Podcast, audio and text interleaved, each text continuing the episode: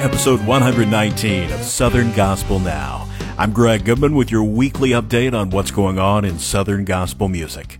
Southern Gospel Now is made possible by SouthernGospelPrizes.com, where currently you can register to win tickets to the opening night of the National Quartet Convention. Registration and details at SouthernGospelPrizes.com. We start this week by letting you know about some of the inductees into the Southern Gospel Music Association's 2023 Hall of Fame class. The first inductee is Sue Dodge. Oh my goodness. When I got the call from Arthur Rice and he told me why he was calling, I was so humbled and so honored, but I was just pretty flabbergasted because I said, Are you kidding me? Seriously? And he assured me right away that he was not kidding. And I thought, Oh my goodness, me? I couldn't imagine, but I'm so humbled and so honored and so grateful to God for all the years that I've been able to sing this music. It's it will be a part of my life for the rest of my life. Thank you to all who made it possible.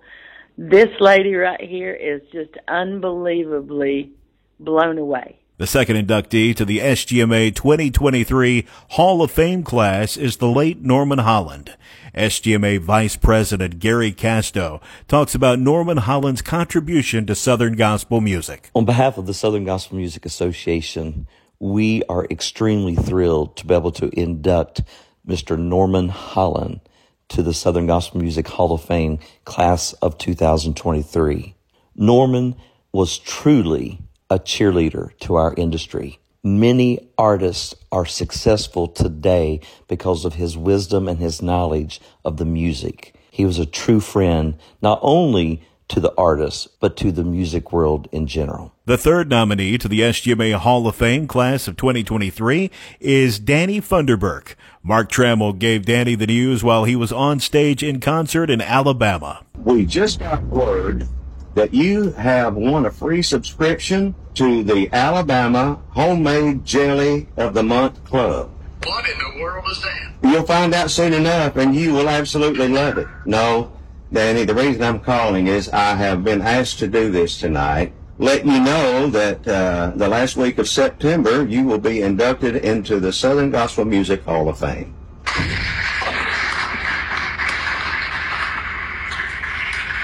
Seriously, Mark? Absolutely, I'm being serious, and I, I couldn't be happier. I've known you over 40 years.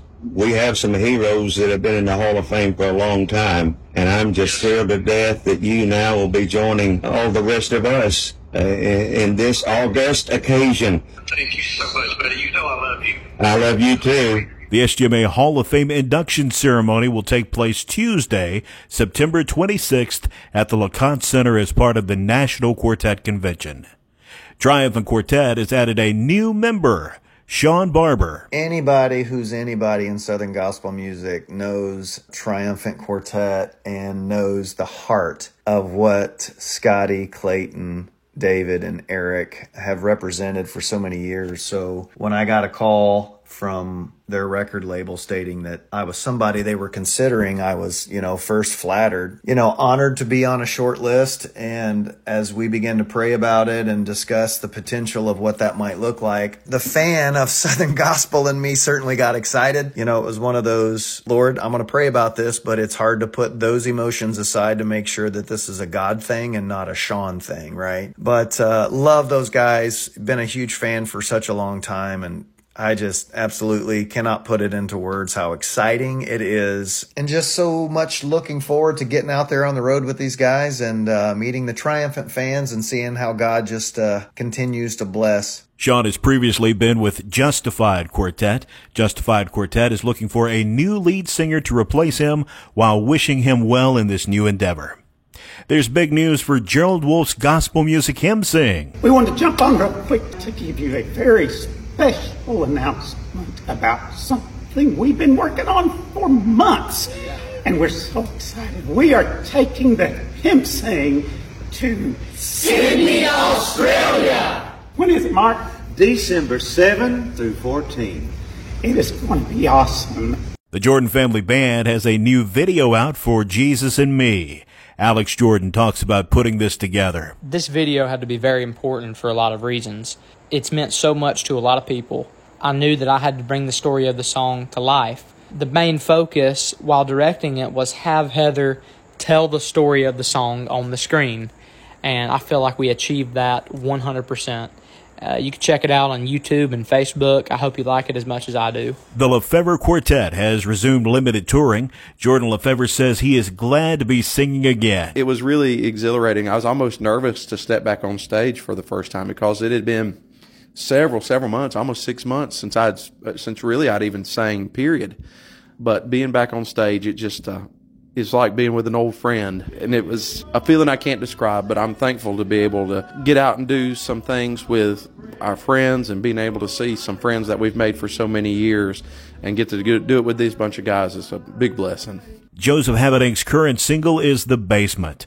Joseph talks about what he hoped to accomplish with this song. One thing I wanted to accomplish with this song is that all of us kind of see what's going on upstairs. We're seeing the praise and the worship, the music ministry. We're seeing the preaching. We're hearing the preaching. We're opening our Bibles. We're learning from the Word of God through the preacher. We're watching the altar call and we're watching people come to the altar for prayer. Maybe uh, somebody comes to the altar to get saved for repentance. But what we don't see is what God is doing in these recovery meetings in the basement. And sometimes God does his best work in the unseen places. The latest single from Becky Isaacs Bowman's solo CD, Songs That Pulled Me Through the Tough Times, is Way Up on the Mountain, featuring Connie Smith. Becky talks about the instrumentation of the song, including her husband John Bowman being involved. Way Up on the Mountain is a song that I grew up listening to and singing while I was in church. I've always loved the Louvin Brothers style singing on this song. My husband plays a unique style of finger picking guitar, and I wanted to feature that style of guitar playing on this song. So my husband's playing the guitar, and we asked Marty Stuart to play the electric guitar and mandolin on this song, alongside Ben playing the upright bass. Taking a look at the Power 50 weekly chart, Greater Vision holds on to top honors for a second week with Think About There.